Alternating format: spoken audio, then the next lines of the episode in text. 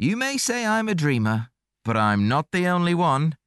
Welcome to Eastern Promise.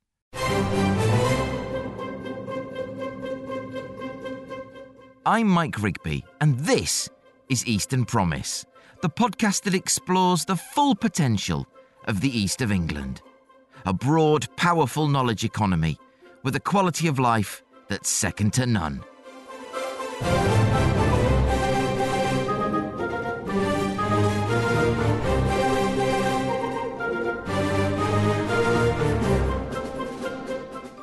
Might be a small world after all, but global competition for inward investment is huge, and our region must be in it to win it.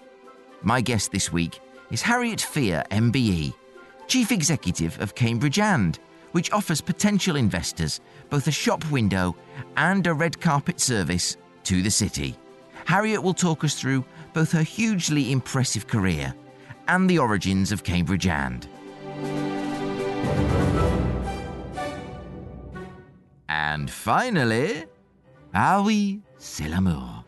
Where do you go in our region to feel the love?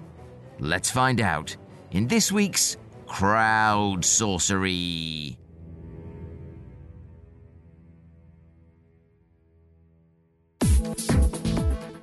And now, let's find out what's occurring in this week's news roundup.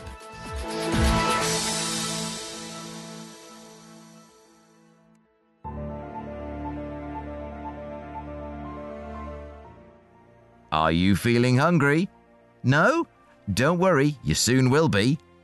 Announcing Nourish, Norfolk and Suffolk's inaugural Food and Drink Innovation Cluster Conference on Wednesday, the 29th of March, 2023. The UEA's Food Innovation Cluster is a dynamic new project which aims to make a bold difference to Norfolk and Suffolk food and drink producers by supporting and encouraging them with the people, services, and funding that will enable them to flourish. Hosted by the University of East Anglia's Food Innovation Cluster, this scrumptious one day event is taking place at the Barnham Broom Luxury Resort and is a great opportunity for SMEs and startups to celebrate the success of food and drink businesses in the region. More than that, they can be part of a collaborative and innovative think tank event and shape the future of food and drink in the east of England.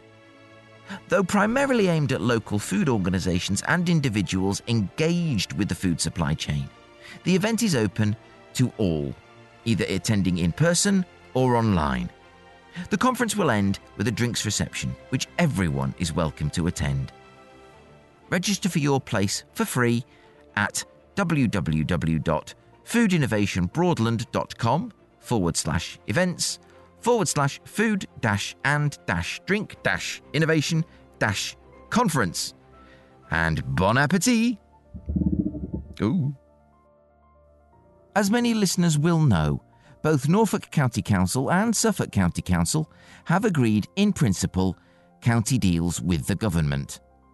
These deals will devolve funding and powers to each of these counties, providing an exciting opportunity to unlock funding and for decisions currently made in Whitehall to be made in our region, in Suffolk and Norfolk respectively.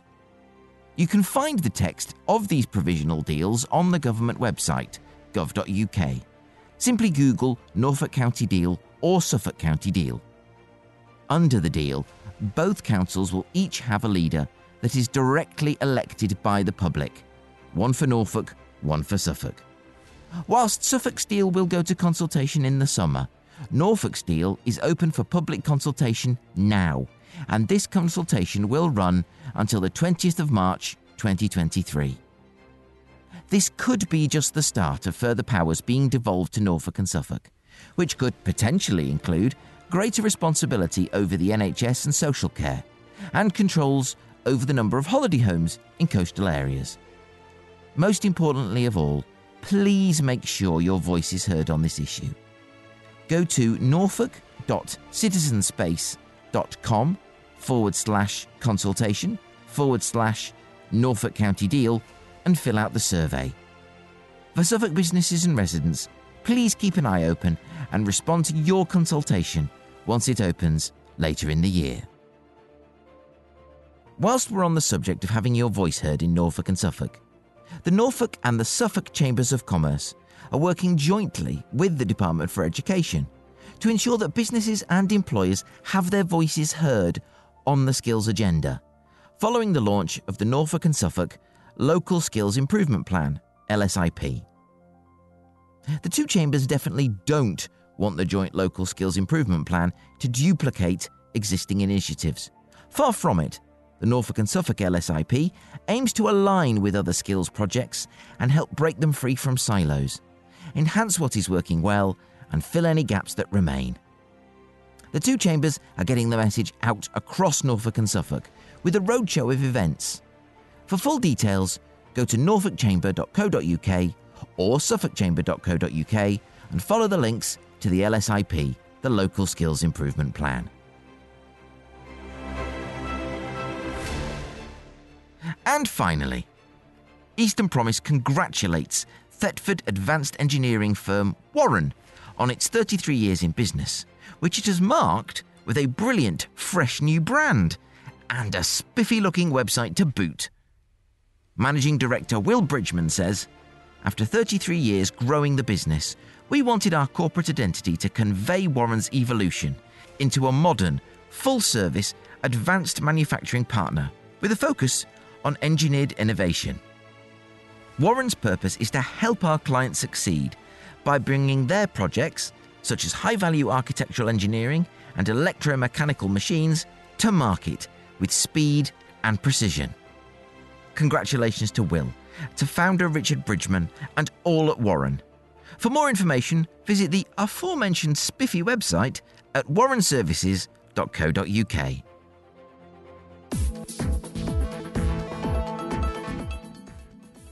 And that's this week's news roundup rounded up. Send your stories to newsdesk at easternpromise.site.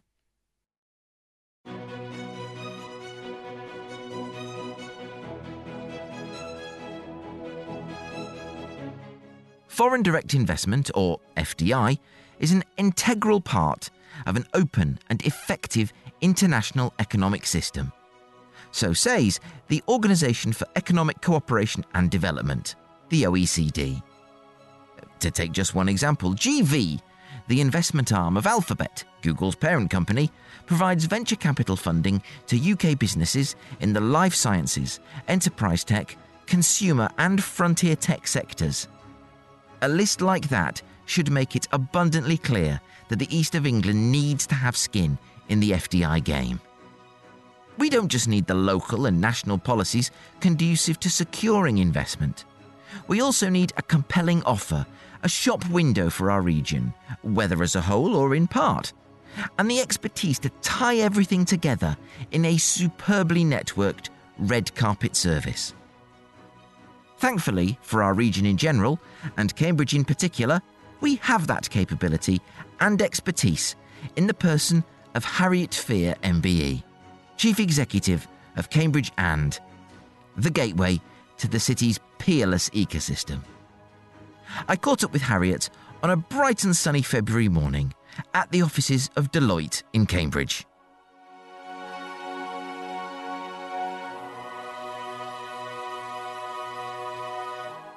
Harriet Fear, welcome to Eastern Promise. Uh, never, I think, have I read a bio, not even of uh, members of parliament, and been intimidated to the wrong word, but full of kind of respect and um, admiration and a bit like, I better get this right because dealing with someone who knows a business, that's for sure. Oh, bless um, you, that's very sweet. I, I'm reliably informed, as, as people on LinkedIn may know, and this is the first time anyone I've interviewed has been described in advance by a third party as a badass.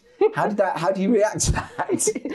so, so I've, to my knowledge, I've never been described as a badass before, and I'm and I'm guessing and hoping it comes from a really great place.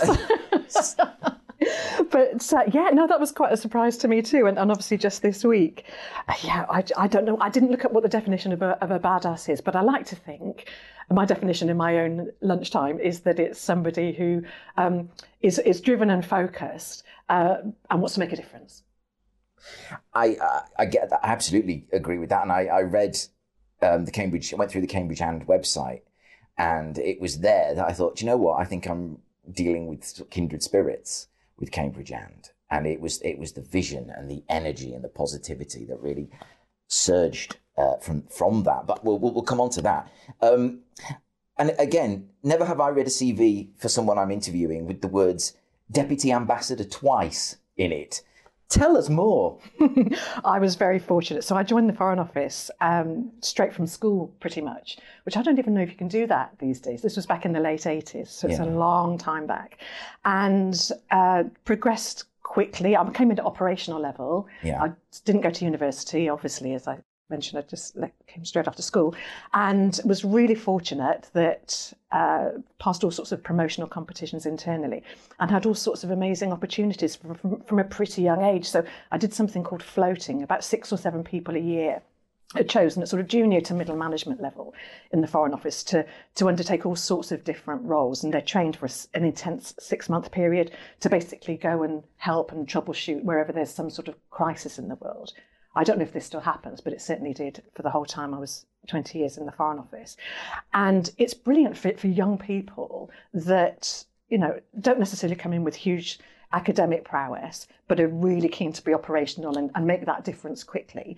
And there were a number of us that were, were um, doing this floating role, and I'm still in touch with, with several of them. Really? Interestingly, two of whom are in, in inward investment. So there's perhaps, there's a, they have yes. left the Foreign Office and, and are inward investment specialists. Uh, so it's it was really exciting. But I got, that's why I got to spend uh, time in 17 different countries in my in my 20 year career. Because somebody once said to me, "I know the Foreign Office, and and actually." If you did 17 countries in 20 years, is that because you were dreadful and kept on being moved on quickly?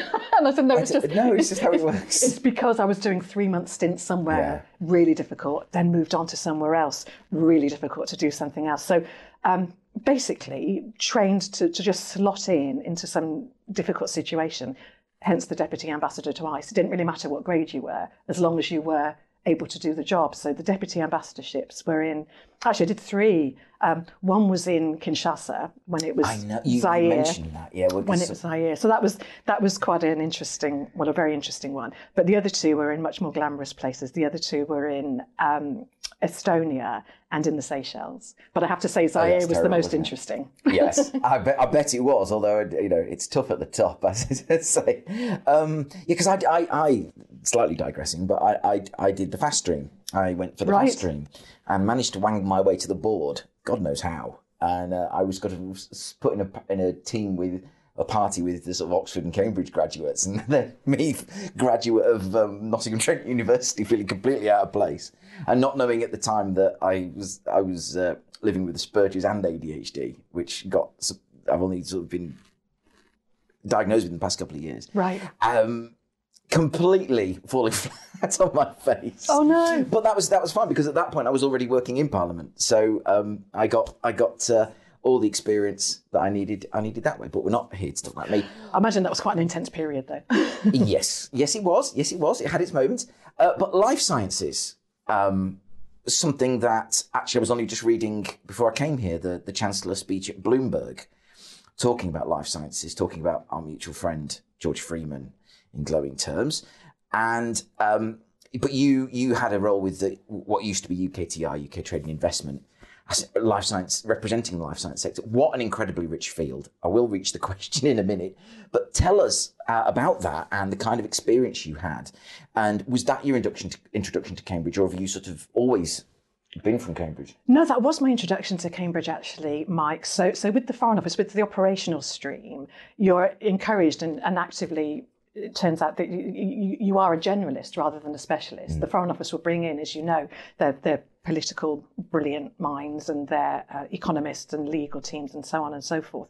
But at the operational end, you can you can you know be a, a so-called expert in something for three yeah. years and then move on to something else. and so I just finished back at uh, it was about 2003. I just finished as the head of press in uh, Dublin which was a really interesting and, and, and tricky time, uh, defending the Iraq War, amongst other things. Mm-hmm. Um, and I came back to the UK and was due to do a, a, home tour. So with the Foreign Office, you do generally two overseas tours, as they call it, postings, uh, for about six or seven years, and then come back to the UK uh, to be reminded of what being a, a normal person's like. uh, and so I was due to come back to, to London and to Whitehall.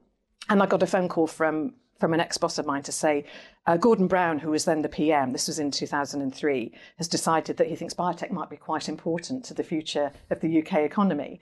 And uh, UK Trade and Investment was looking to create a, a national life sciences or a national biotech trade team. And was I interested? Because my ex-boss knew that I lived near Cambridge. Right.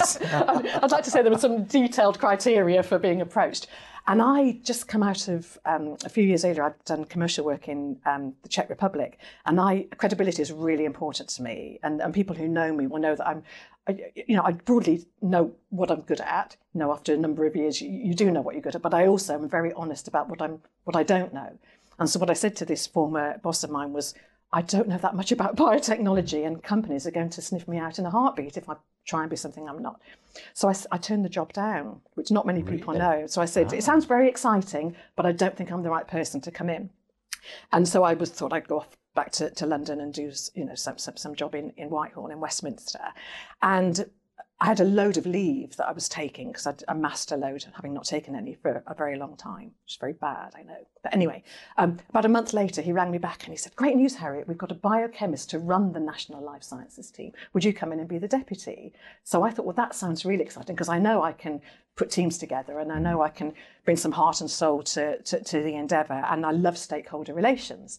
So that's what happened. Yeah. And then because back then, I don't know if you remember, Mike, um, England, not necessarily the UK, was carved into nine separate sort of economic geographies. Yes. So you had the east of England, and all of them were shouting about how brilliant they were at biotech.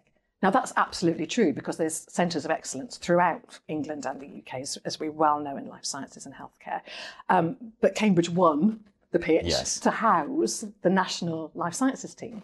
And so uh, I live in Suffolk and have done for, for a long time. And so uh, my first introduction to Cambridge was 2003, deputy in the life sciences team. And then the biochemist left after about a year, a year and a half, having set the strategy. And uh, the Foreign Office, UK Trade and Investment was thinking, okay, who do we replace him with?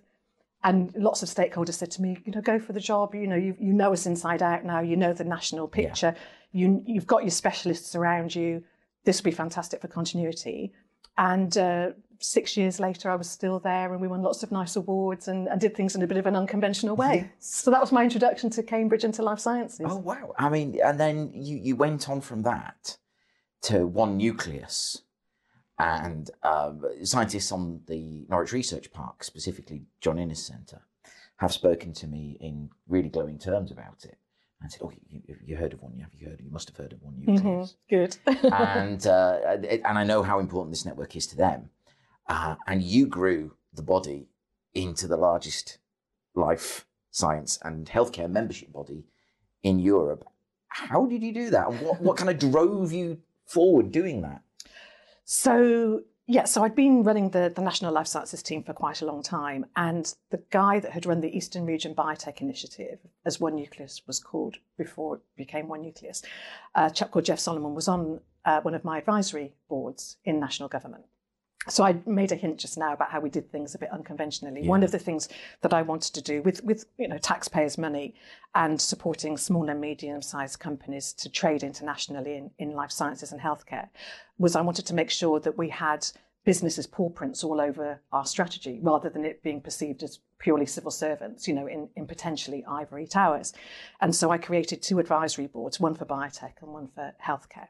And Jeff Solomon, who was the chief exec of ERBI, at the time, the Cambridge-based membership organisation for biotech, was was one of my was on, was one of the advisors on my uh, national industry board. So he tipped me off that he was moving on, and I just thought, how exciting would that be to to come in and, and lead and be CEO and, and leave the Foreign Office because I'd done all the things I wanted to do in the Foreign Office. I'd real, really people focused, and I'd worked in personnel and I'd worked in crisis situations, and I'd done, you know, the joy of positivity relating to commercial work. And I never wanted to do political activity and I never wanted to crunch numbers. So I thought probably the right time, 20 years is, is a good amount Yeah. of time. So I applied for the role at ERBI, uh, not thinking for a second that I would uh, that I would stand any level of a chance, even though you know I had certain, I guess, certain levels of experience in terms of understanding the national uh, government machine pretty well and, and looking internationally with my Foreign Office career.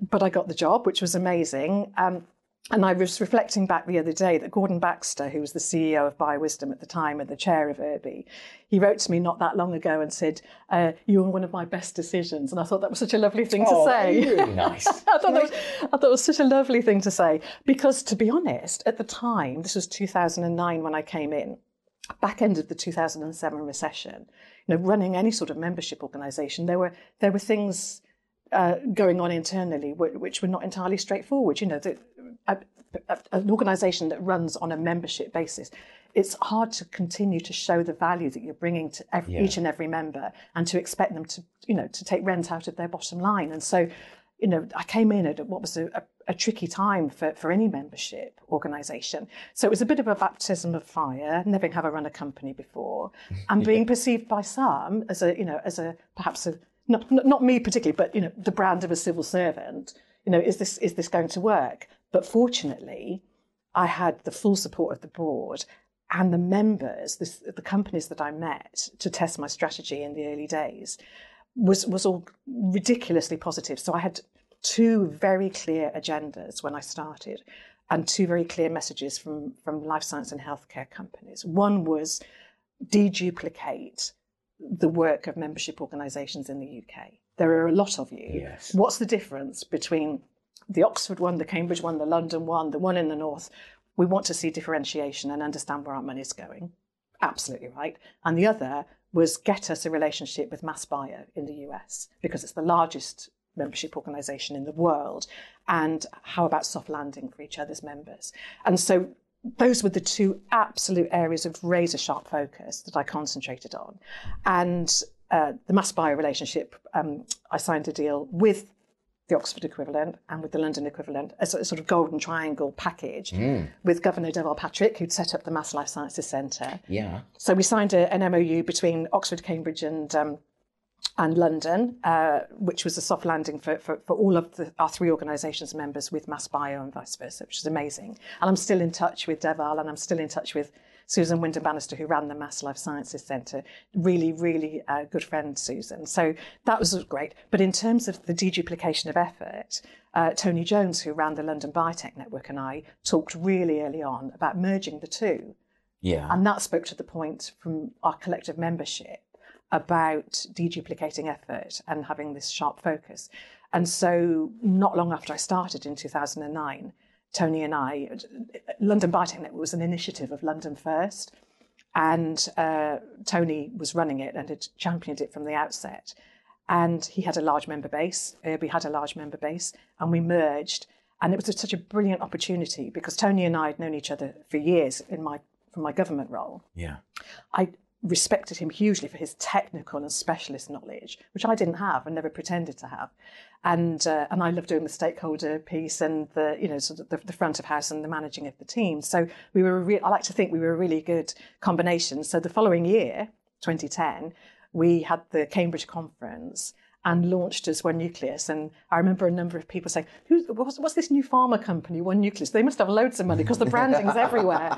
And, uh, and that's when I explained what we were. But it was a brilliant opportunity, Mike, for, for myself and Tony to sit down and look at all the things that were working brilliantly in both separate organisations. And to be honest, all the things that, you know, were a bit more wobbly and stop those things and enhance the things that were going really well. And I left in 20, uh, when was it, 2017, uh, because we just won an award for being the best in the world. And I'd done eight and a half years. And I thought, now's the time to go. And, Yeah. and, and brilliantly and happily, uh, the board chose Tony to, Yes, to take over. indeed. And, and the rest is history. Indeed. so that's the story. okay. Um, it's those personal connections are really, really important, and I guess that's a universal thing, not not a specifically Cambridge thing, not specifically an Eastern England thing. But I always think it's quite interesting where people, where people kind of focus either on the region or on the Westminster end of things right. in accessing the MPs. There's a block. Where are they at their most concentrated? Well, it's obviously it's in Westminster, and I've spoken to Daniel Zeichner and I've spoken to George, and I'm sure I'll interview others. I've asked, I've spoken to Chloe Smith about um, a chat. And uh, but it, it, it, strikes me as, as quite interesting that, that, that, there are those two ways to go about it. There's two networks to focus on to, to get places, and I think for for my money, I think being here in the region, talking to people like you, coming to Cambridge, which is a tremendously aspirational place to be. Cambridge is a safe place to do risky things. Indeed, it is. what does that mean to you? so I love that mantra, and uh, it's interesting because you know I've been in Cambridge 20 years this year in life sciences and healthcare, and obviously now with a broader focus on innovation and showcasing that to the world in a joined up way for the ecosystem. But uh, I mentioned earlier that advisory group I had in national government in biotech. So Jeff Solomon was one of them, but one of the others was Andy Richards. Mm-hmm.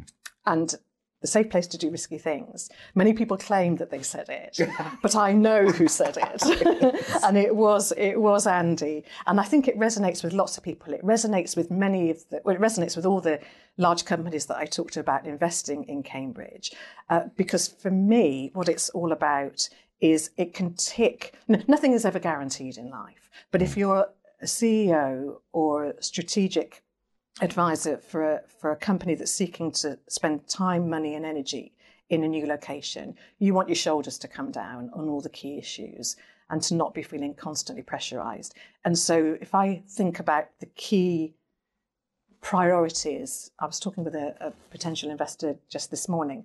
The, the, there are two very clear top priorities all the time long term talent pipeline guaranteed, as much as it ever can be, and the highest quality space.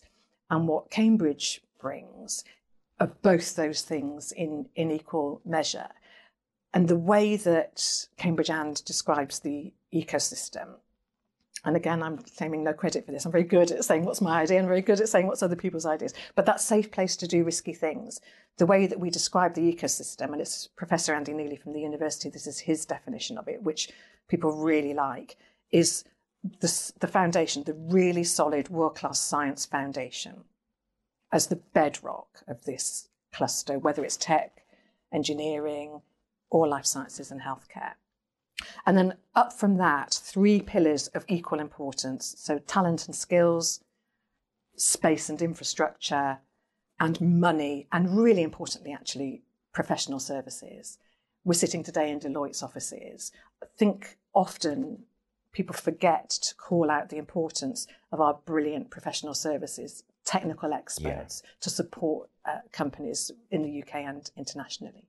Um, and then across the top of that diagram, as I think about it in my head, is something that I think does make Cambridge special and that safe, perhaps safer place to do risky things is the people. And I know that you on your roadshow meeting people will have seen for yourself how how giving people are in, in, in this particular region um, and, and want to give back. And so, across the top and wrapping around what I've just described are the various networks and individuals who are really supportive to any innovative endeavour that's going to help address global challenges.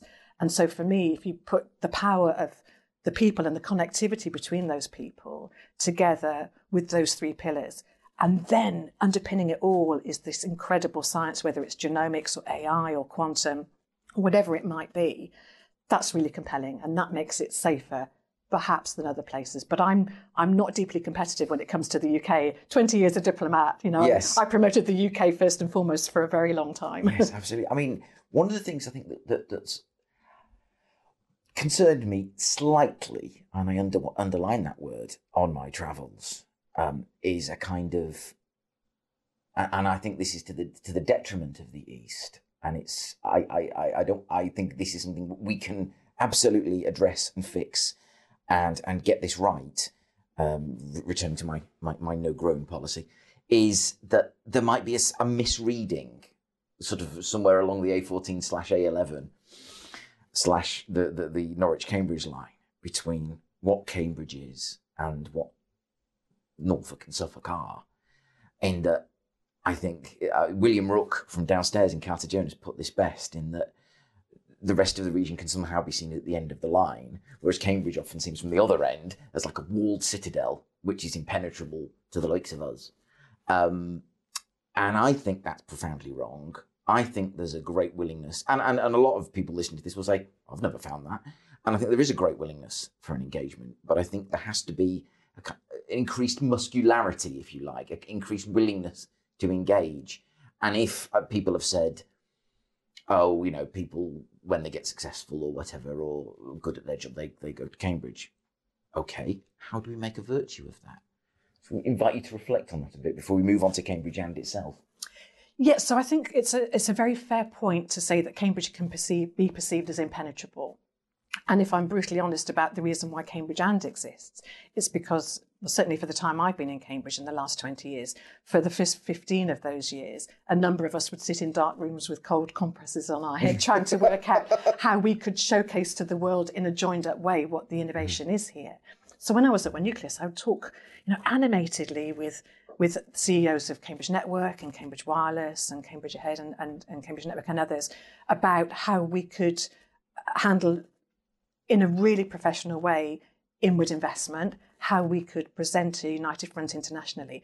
And to do no disservice to any of those membership organisations, it never really happened because ultimately we all had our own drivers, and none of us were tasked with foreign direct investment, particularly. Mm-hmm. You know, of course, if a Medtronic or a Pfizer or whoever, or, or a, um, a, a huge quantum company was going to come to Cambridge, the networks would all leap into action.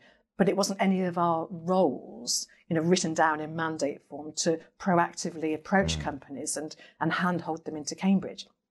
And we, many of us would talk long and hard about how the perception was not the reality. The perception is that Cambridge is hard to find, and your experience of it depends upon who you know already and which stones to look mm. under. And so, one of the reasons for Cambridge AND being created, and we're not a membership organisation, we're very intentionally not a membership organisation, and I'll explain why in a sec. But the, the, the turning point came back in 2017. The University of Cambridge had some feedback from several global companies that were seeking to come and uh, have feet in Cambridge. Where's the compelling one story? Where's the shop window? So that companies can come to that one space and know they're going to be introduced to all the right people. And so that was the reason that Cambridge AND was created by Andy Neely, as I say, at the university, and Mike Anstey from Cambridge Innovation Capital. They both did a huge amount of legwork and stakeholder engagement to, to look at how this could be addressed. And so we create, we, I worked with them and a number of other people um, in the margins for, for a couple of years on brand articulation and working out what this might be and how it would be additive. And we incorporated as a private company just before the pandemic in February 2020. But the whole point is that it's to, it's very it's a razor sharp focus on those sectors I mentioned, but also purely on supporting large companies internationally or also young companies that are scaling quickly in Cambridge's areas of expertise to come and physically set up here. And that's really exciting because I get to see the whites of the eyes of these incredible companies. But I, Harriet Fear, sitting in my cottage in Suffolk, can't possibly know the answer to everything. but I've got, we're so fortunate with Cambridge and because we're not stepping on anyone's toes, we're being additive, we wrap around what I call A, B, and C, and that's stolen as well from Lewis Herbert, right? the former the former leader of, um, of, of, of, the council, obviously, um, academia, business, and the civic community yeah. are all behind Cambridge AND, which is fantastic. And in fact, the three councils, so South Cambs, City, and County, all want me to actively say that this has full civic support. So, so we've brought together A, B, and C, but the point is that I can draw on any or all of those to make sure I've got the right proposition, the right data, the right offer, the right programme of visits for a company to come and access Cambridge. And that's, it's not just exciting and compelling, it's actually really necessary. Yeah. Because we can't have companies being confused about what Cambridge is. Because you know, everyone I meet in Cambridge is looking at addressing and making a difference and an impact on, you know, these these challenges that we have around the world, you know, aging populations, sustainability, and so on people are working on really crucial things and they need to have the best companies have easy access into them to collaborate. So, so talk me through the, the Cambridge AND process. Is it sort of you get an email or a phone call in to say this company is wanting to expand, merge, um, uh, you know, there's there's various different types of foreign direct investment, as I've learned, um, greenfield, brownfield. Um, what what happens if you like a, a Scandinavian sovereign wealth fund or a US uh, investor looking to looking to uh, you know step into the Cambridge market? Yes, so we have three ways of uh, our pipeline consists of three different pillars, if you like. So I can explain those all briefly. So the first is we have uh, a set of global companies that we would love to attract to come into Cambridge. To be brutally honest, those 81 companies, and it, it, you can tell it's a genuine number because it's 81. Yes, exactly, yeah. um, across those three sectors, and they're going to be companies that are on most high growth cities hit list, if you like, if you're being yeah. brutal about it. So whether it's Milan or Boston or Berlin or Cambridge or Edinburgh, wherever it might be. And what I do with those companies, uh, not all of them at the same time, but what I do is I create working groups around them. So X company is on that list. And rather than it necessarily being me that would proactively approach the company and say, have you thought about Cambridge as a potential place to, to come and have an academic or commercial collaboration or have feet on the ground, which is obviously our ultimate metric at Cambridge and what I do is work out within the ecosystem who already at a very senior strategic level has relations with that company already. So I'll put the data together with various people who will know um, that particular sector well, make sure that the data and the proposition is robust. And then, in the nicest possible way, I will use the most compelling and appropriate person who has the relationship with that company to knock on that door. So it's not always, sometimes it's me. Um, and with my background in life sciences, a number of the life science and healthcare opportunities are obviously me because I've got that, that yeah. national and, and global reach still and, and, really fortunate to have those connections. But for quantum, for example, absolutely not the right person. but I put the I can put the stack together. Mm. So that's that's one way. But those are very aspirational. And I think well, I know that the Cambridge and board and myself, we're very well aware that we're not necessarily going to attract a global company to move their global headquarters to Cambridge. Now, AstraZeneca was a very particular set of circumstances, and I was privileged to be involved in some of those behind the door conversations when Pascal first came to talk uh, to and meet with Cambridge people back at the back end of 2012.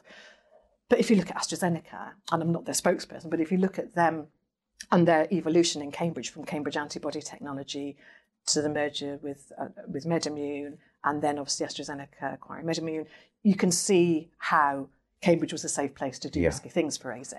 And I remember Pascal being blown away by the world class science, but also, really importantly, the deeply collaborative spirit that MedImmune had. He was really impressed with both those things, and that's no, that's no secret. But we recognise that that was a very particular set of circumstances. So that's, that's one area. The second area is that I work closely with the Mayoral Combined Authority. So uh, the mayor and the previous mayor have a, a growth service, which is a, a, a, an agency called GrowthWorks, which is responsible and, and accountable into the mayor for um, regional, across Cambridgeshire, regional business support. And one of those tranches is inward investment across Cambridgeshire. And so when a big opportunity comes in from central government, from the National Department for International Trade, into the Mayoral Combined Authority, and it's got Cambridge written all over it, um, I will work with the GrowthWorks team yeah. to put together the right um, proposition to, to support them with, with that work. And then the third area I'm not suggesting the first two areas are not exciting. They're very exciting. But the third area is something that I think, from conversations I've had with other investment agencies across the country and internationally, I'm not suggesting it's unique, but I don't think it's done that often. Is that I mentioned before that we incorporated just before lockdown. And our core offer is a VIP red carpet visit service well, you can't have a VIP red carpet visit service when you you've got a global pandemic raging. No. So I had to write a digital. Well, I needed to write a, a mm. digital engagement strategy, obviously. And with that digital engagement strategy, it was all about you know, how to make sure that I was getting to the right companies and advising them about Cambridge. But various amazing people in Cambridge who I know really well said to me, Harry, actually, what, what Cambridge AND could really usefully do and I'll come back to Andy Richards here because he was involved in this. Mm-hmm. um, lots of things lead back to Andy. But him and others said to me, what would be really exciting and really interesting would be for Cambridge and to analyse the unicorns of the future around the world in areas where Cambridge is genuinely world class. And of course, in life sciences, I could reel those off in a heartbeat genomics, gene and cell therapy, antibody based therapeutics, whatever it might be. So, actually, do some primary and secondary research and look at the globe in genomics as an example. And we did do genomics first. Now, I said at the start of this interview, I'm not a specialist. And this has to be a high quality output. So, I, as you probably imagine, got some of the best brains in Cambridge University yep. to, to, work with me on this. And there's a master's in, um, there's an MPhil in, in, uh, in biotechnology and engineering, as you probably know, at the University of Cambridge. And I'd put bids in for projects when I ran the National Life Sciences Trade Team into the, this, this program to seek um, a team to, to, to work on a particular project. And when I ran the National trade team for life sciences, these people were always absolute rock stars. Just you know, give them 10 minutes of briefing and they'd go away and produce some amazing analysis on the Brazilian market in in in medtech or whatever it might be. Yeah. So I thought, hmm, you know, March 2020, where do I go for the best possible primary and secondary research? Well, where better than than, than one of the world class universities? So, so to cut a very long story short, uh, Cambridge and does the, has arranges this really in-depth analysis of areas where we're world class. So we've a report on genomics.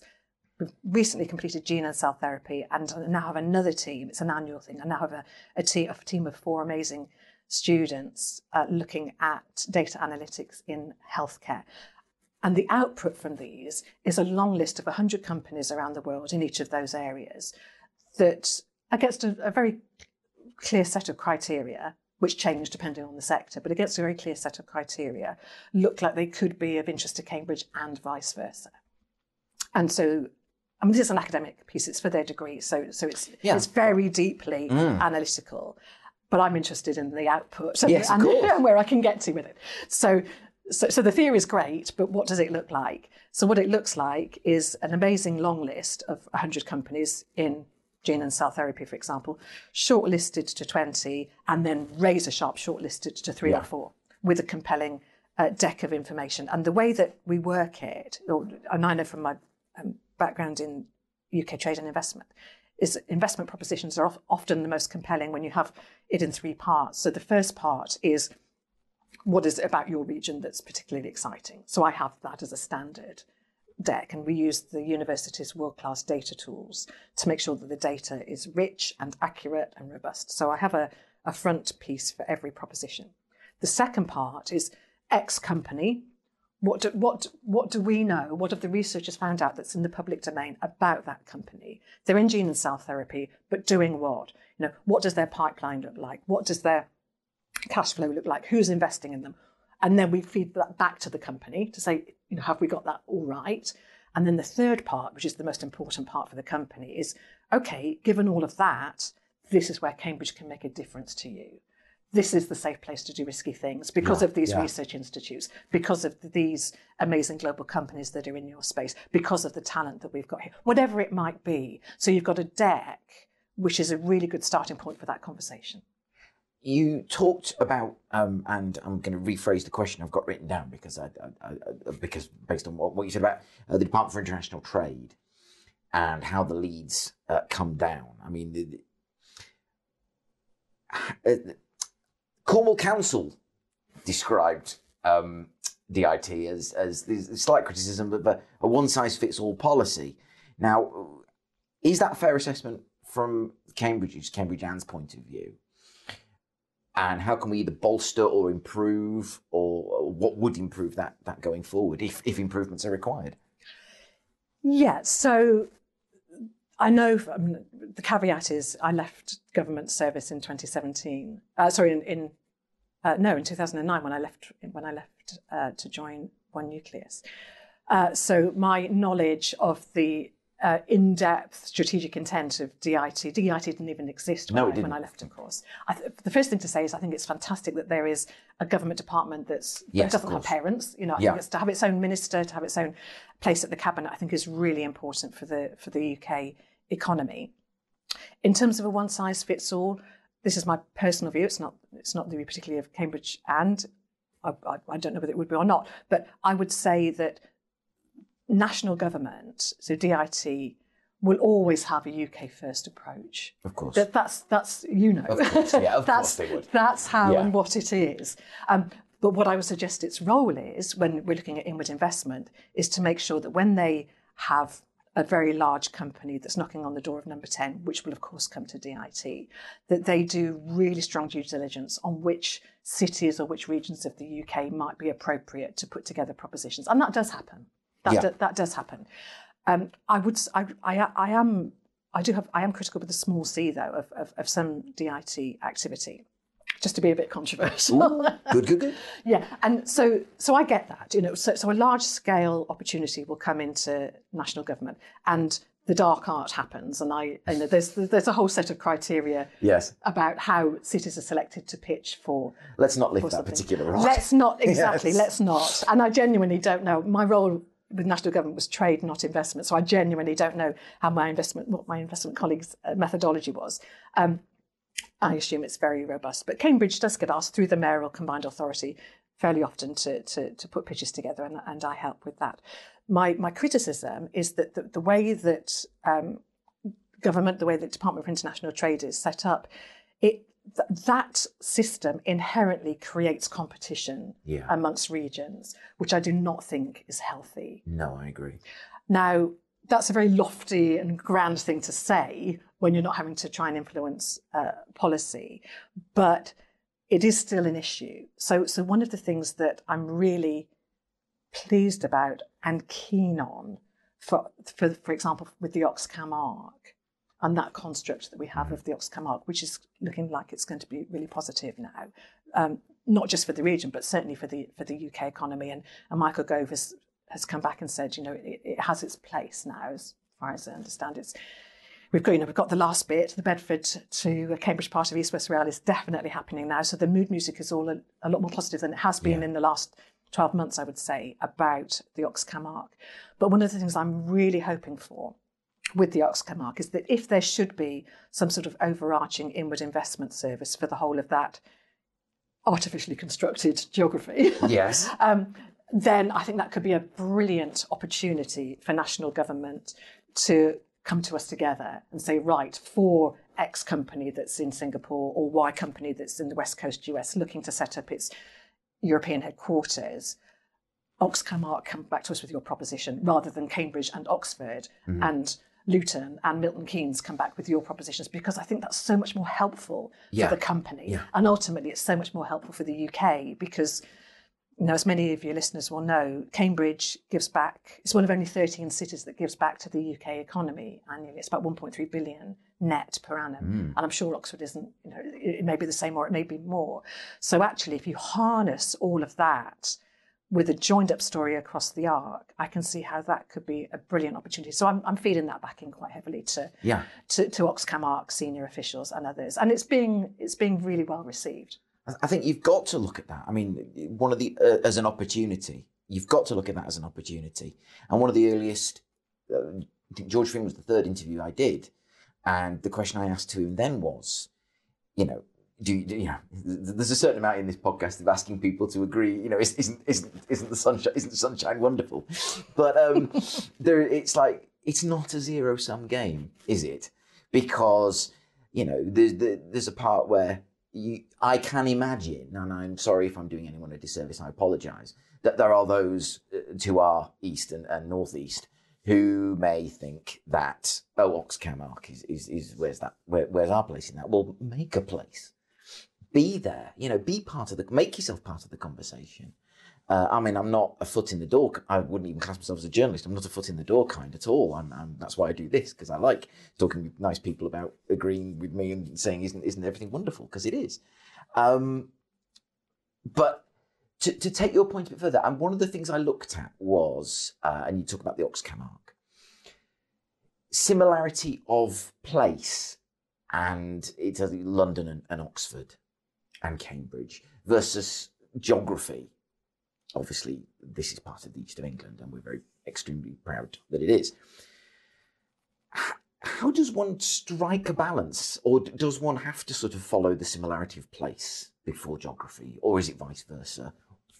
I invite you to reflect on that. Oh goodness, I think I mean my headline there is that if you purely with an inward investment lens, people and decision makers in companies will go where the majority of their boxes are ticked. It doesn't necessarily matter about geography. So I was talking with a big pharma company not that long ago. That's not it's not it's it's not in the east of England, but it's not that far away. That said to me, actually, Harriet, um, it's not about whether we might come and have a footprint in Cambridge versus a footprint in Scunthorpe or a footprint in Leeds or a footprint in Manchester. It's about where we know, to my point earlier, our shoulders can come down. So I think, in terms of where organisations choose to be, it's got to be somewhere that is deeply collaborative, of course. It has to be somewhere where there's a critical mass already of talent and expertise that can be drawn on. But geographically, you know, companies aren't going to necessarily think, oh, I need to be in the Arc because it's close to where I live. If, if Bristol was a better place, they'd be looking there.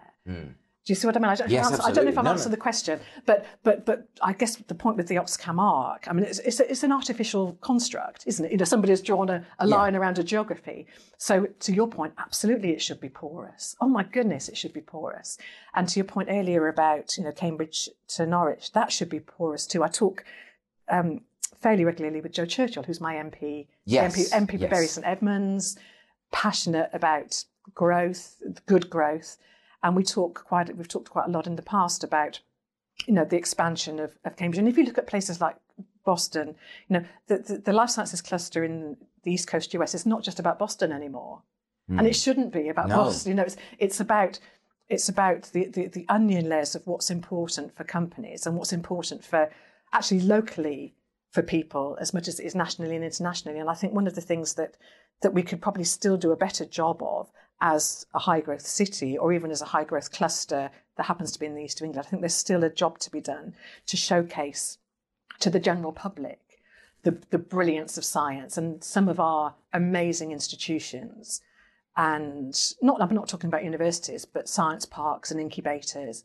You know, the more porous they can be, the better. And so when I'm talking at the moment with some of the large scale infrastructure that's going into Cambridge, I mean, by the end of this year, we'll have some, well, we have already got a lot of world class uh, sites and science parks and incubators, but there'll be even more by the end of this year with amazing design coming through from the states in particular. Hmm. But but all of the developers I'm talking to at the moment, and it is genuine, all of the developers I'm talking to at the moment who are working on key sites around Greater Cambridge, all have really strong ethical values in terms of what they want to be and the the issues they want to help achieve. They do none of them see themselves, and I'm, and you know I'm not, I'm not I'm not taking a cut here, but none of them see themselves as putting up bricks and mortar. It's all about how can we engage with the local community, how can we showcase that we're making a difference, how can we involve schools, how can we inspire young people.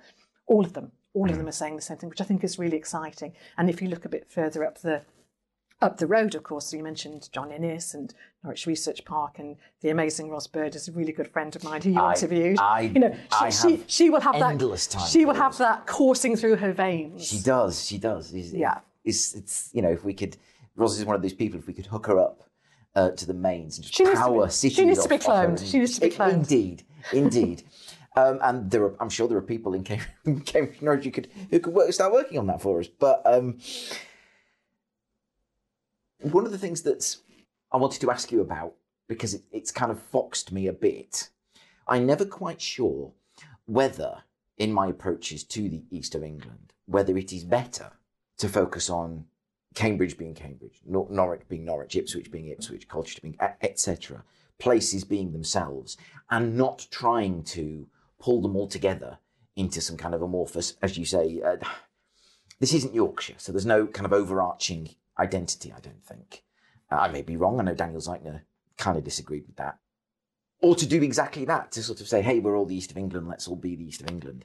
What, what what's your thoughts on that? I'm, I'm just, I'm, it's not one of my questions. I'm just keen to hear what you think. I think it depends on why we're having the conversation. I think it depends on who your audience is. Mhm. So, for example, if we've got let's let's pick a, a company out of the air, uh, Medtronic, huge American life sciences and healthcare company. If they're seeking to come to um, the east of England, I think it's crucially important that the expertise of Cambridge, the expertise of Norwich, the close proximity to London, the fact we've got GSK not that far away on the, on, on the edge of, of our region, those things are all going to be really, really, really important. And it's really important to highlight those particular geographies, those those those mm. microcosms, if you like. Whereas if you're talking to um, national government, perhaps, just yes. as a suggestion, um, I did some work with the East of England Local Government Association the year before last. Um, because they were looking at how the East of England was presented at big international conferences.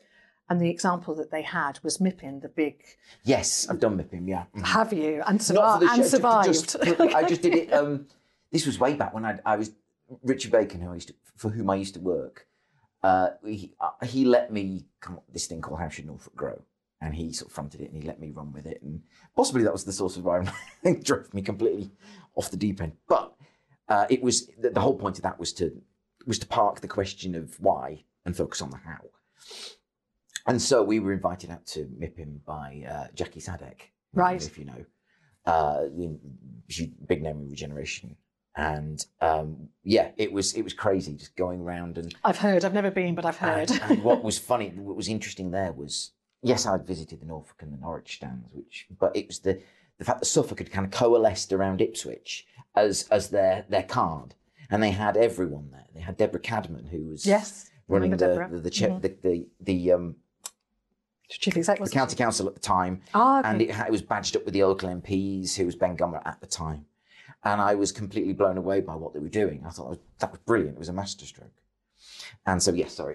No, yes, I have been to MIPIM, is the short answer. Yeah, so, so, so, the East of England presence at MIPIM was the catalyst for EELGA thinking, mm-hmm. East of England Local Government Association, saying, saying to a whole range of people across the whole of the uh, the whole of East Anglia or East of England, however, however we define it, how do we present a cohesive and joined up story to an international audience of that magnitude when there's so much noise going on around the place and hundreds of thousands of visitors?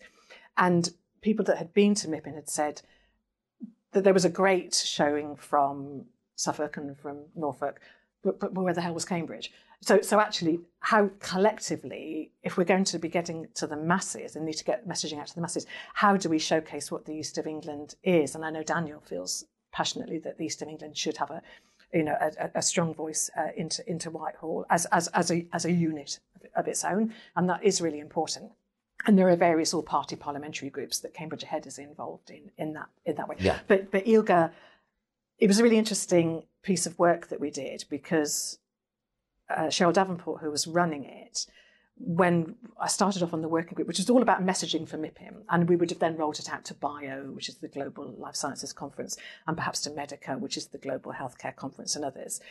It became clear very quickly. That's my point about audiences. It became clear very quickly that all of us on the working group um, fell into one of two camps. So I and others were interested in what the messaging was for an international investor, whereas a lot of other people on the call were interested in what the messaging would be international government for continued investment support yeah, yeah. in R&D or mm. skills based or whatever it might be. And so relatively quickly, we, we split them because the messages are not the same for those two audiences. No. And there'll be a lot of underpinning data that is, but yeah, the messaging is, is, is very different.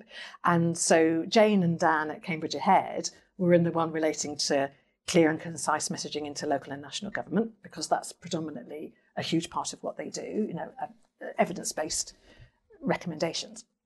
And I, although I chair Cambridge Ahead, I had my Cambridge and hat on and was, was, was far more involved in the messaging for international inward investors to the whole of the east of England. And it was interesting as we were going through the process of that razor sharp focus on inward investment for the whole of the, the east of England, where you know Cambridge is one part of that. So if you look at Port of Felixstowe, you know we all know yeah, the yeah. amazing, you know that we've already talked about John Innes, but you know the Quadram Institute. If you look across the whole of the patch, so many compelling things. And I hate the word unique. I really cringe at the word yes. unique because oh. how did you define it? What is it? And is anyone genuinely unique? Well, every human being is, but is any is any one organisation unique or one ecosystem unique? It's very overused, isn't it? It's very overused. And so, but but what we determined when we were looking at this, and some really great people were on this working group, what we determined was that actually, if you put together the strength of, it wasn't, I don't think it was a Freeport then, but the strength of that logistics excellence that we've got for the, for, for the Far East and the, and, the, and the shores and the wind innovation that's taking place, couple that with the amazing food and gut and health and microbiome science, I'm, I'm praising for effect, that's mm-hmm. going on in, in Norwich, world class, beyond doubt. Then you bring in Cambridge as well with its life sciences and its tech. Actually, if, if that's the lens you're looking through, that, that could be classed as unique with all those moving parts. Mm. So, so I think, sorry to be obtuse, but I think, I think the question about what should it be depends on the audience. And it's not about making it up to fit. It's just about making sure yeah. it's just about making sure that you're getting the right messaging and accurate messaging in to the right people with the question addressing the questions they want to have answered. What's the importance of you've, you've alluded to the importance of universities, and I don't want to sort of keep keep you much longer, but you, you've alluded to the importance of, of universities. What a collection you, from which you, you can choose. I mean, you Cambridge, all the colleges here. You've got Anglia Ruskin, the UEA, University of East Anglia, Norwich University of the Arts, University of Essex, and now the University of Suffolk as well. What a package! It's an amazing package, and I'm yeah I my, I mean I've lived in Suffolk for the last 15 years, so I've seen the University of Suffolk you know reach its current status, which is really exciting, and beautiful waterfront at Ipswich, as yes. as you well know. Yeah, it's it's interesting because um, a number of companies that have been here for a very long time in Cambridge would I've heard them say behind closed doors um, actually, uh, the reason they came here wasn't specifically because of the university, uh, but for those, you know, nine tenths of others say, of course, it's because of the university. So you cannot, one cannot underestimate the importance of the University of Cambridge. For, for, for, for Greater Cambridge, the University of Cambridge and Anglia Ruskin University, you can't underestimate the importance of that presence and, and that long term presence, you know, that 800 years of, yes. of history. Um, is absolutely fundamental and crucial to, to, to the Cambridge phenomenon as, as was and to, and to now. And we, I'm heavily involved with the university, so I don't want to pretend that I'm a spokesperson for it. But one of the things that I admire and am relieved about at the current time is that the, the leadership of the University of Cambridge really understands business and can talk in a very lay way about cutting through layers because you know universities are bureaucratic. Mm-hmm. I'm not. I don't want a strapline saying Harriet Fear says universities are a bureaucratic monster. I don't. I don't do those kind of straplines. it, um, it's not, and I didn't go to university, so I don't pretend to understand you're, you're, it. You if you did say that, and you haven't said that, but if you did, you wouldn't be the first. but it's. But, there is a perception of you know th- those huge institutions are bound to have levels of bureaucracy. Mm. But but uh, genuinely, the people that I work with, um, not least Andy, who I've mentioned, who's you know he's my chair at Cambridge AND but pro-vice-chancellor, senior pro-vice-chancellor for, for enterprise and business relations, but his peers in R and D and in other parts of the university, they they have this deep understanding of business and they can talk about it in a non-academic way, and I, th- I think I haven't seen that um, over the last 15 years that I've been in Cambridge, I've only seen it in the last four or five years in a really compelling and exciting way. STEM is is incredibly important, and this is incredibly rich region for STEM. We have the Youth STEM Award uh, based at the Norwich Research Park, which is global, but it's sort of offering up those opportunities. And uh, I'm using STEM with its extra M for medicine at this point. How do we create? And I, I use the word intentionally kind of a quilt of STEM opportunity across our region. And you can't see this, listeners, but I'm expanding my arms to indicate a large quilt of STEM opportunity. I like the idea of quilts. So I love textiles. I'm a massive ah, there you go. I'm a massive antique textile collector for no reason whatsoever other than just to look at it. I'd like to say that's that was part of my research, but that's a genuine surprise. no, I've never divulged that before. But ah, you see, yeah, yeah, Scoops, absolute, go, go. absolute sucker for it. yeah for, for old material.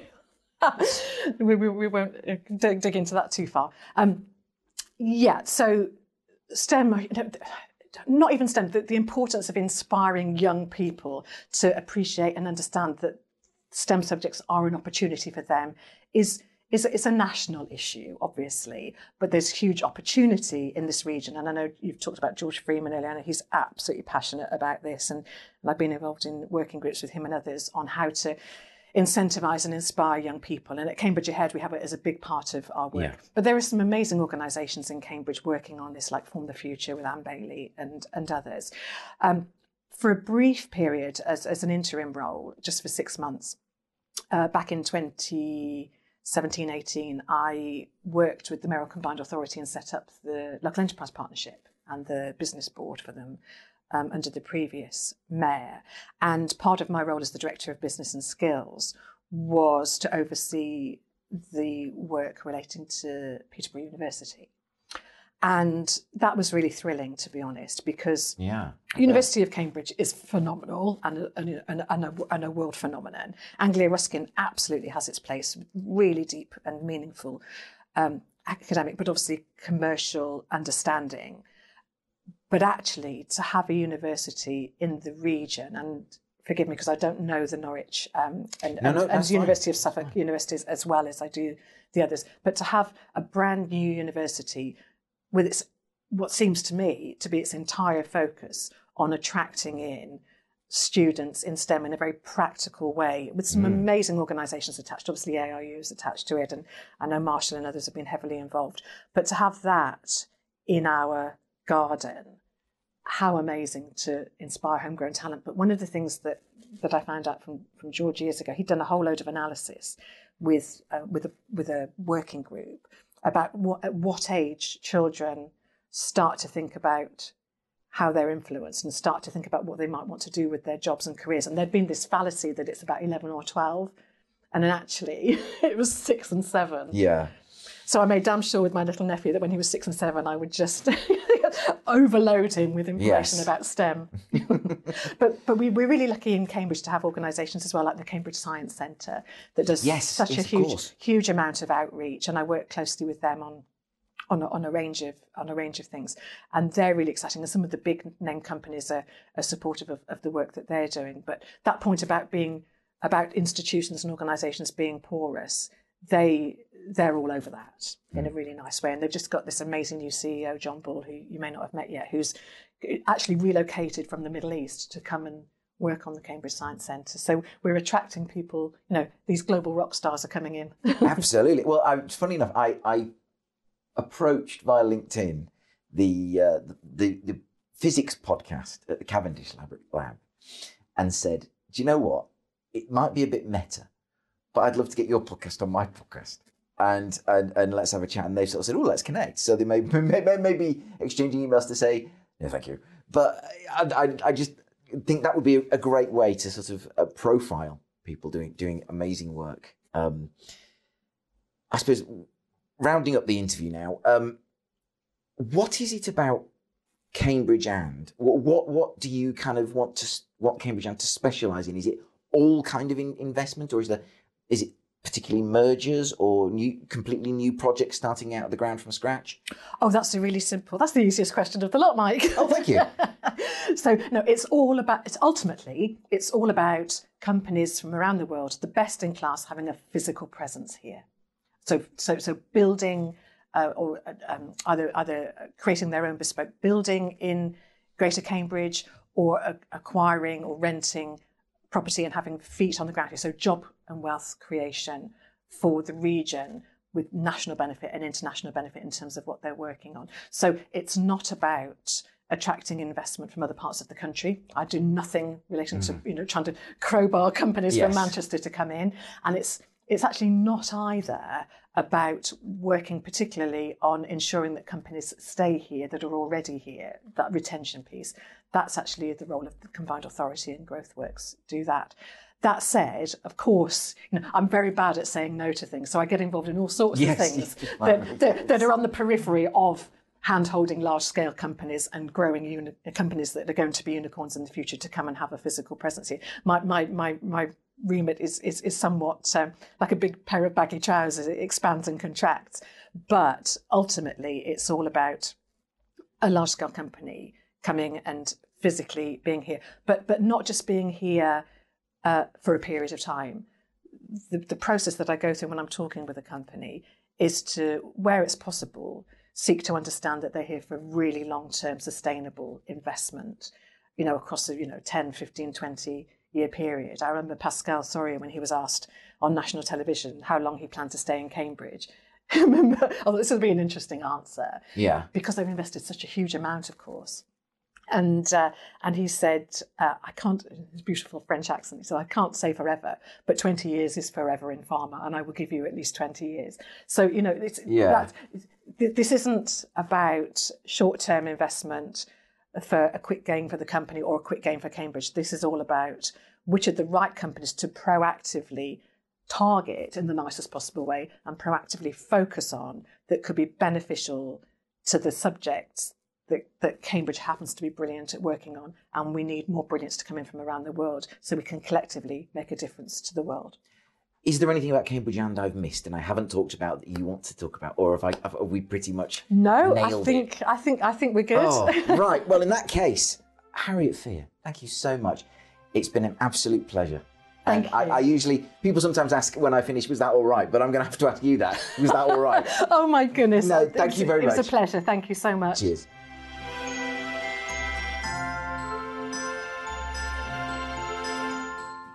I don't know if you could tell, but I rather enjoyed my chat with Harriet. I'm hugely grateful to her for her time, and to Deloitte for hosting us at their offices on Station Square in Cambridge.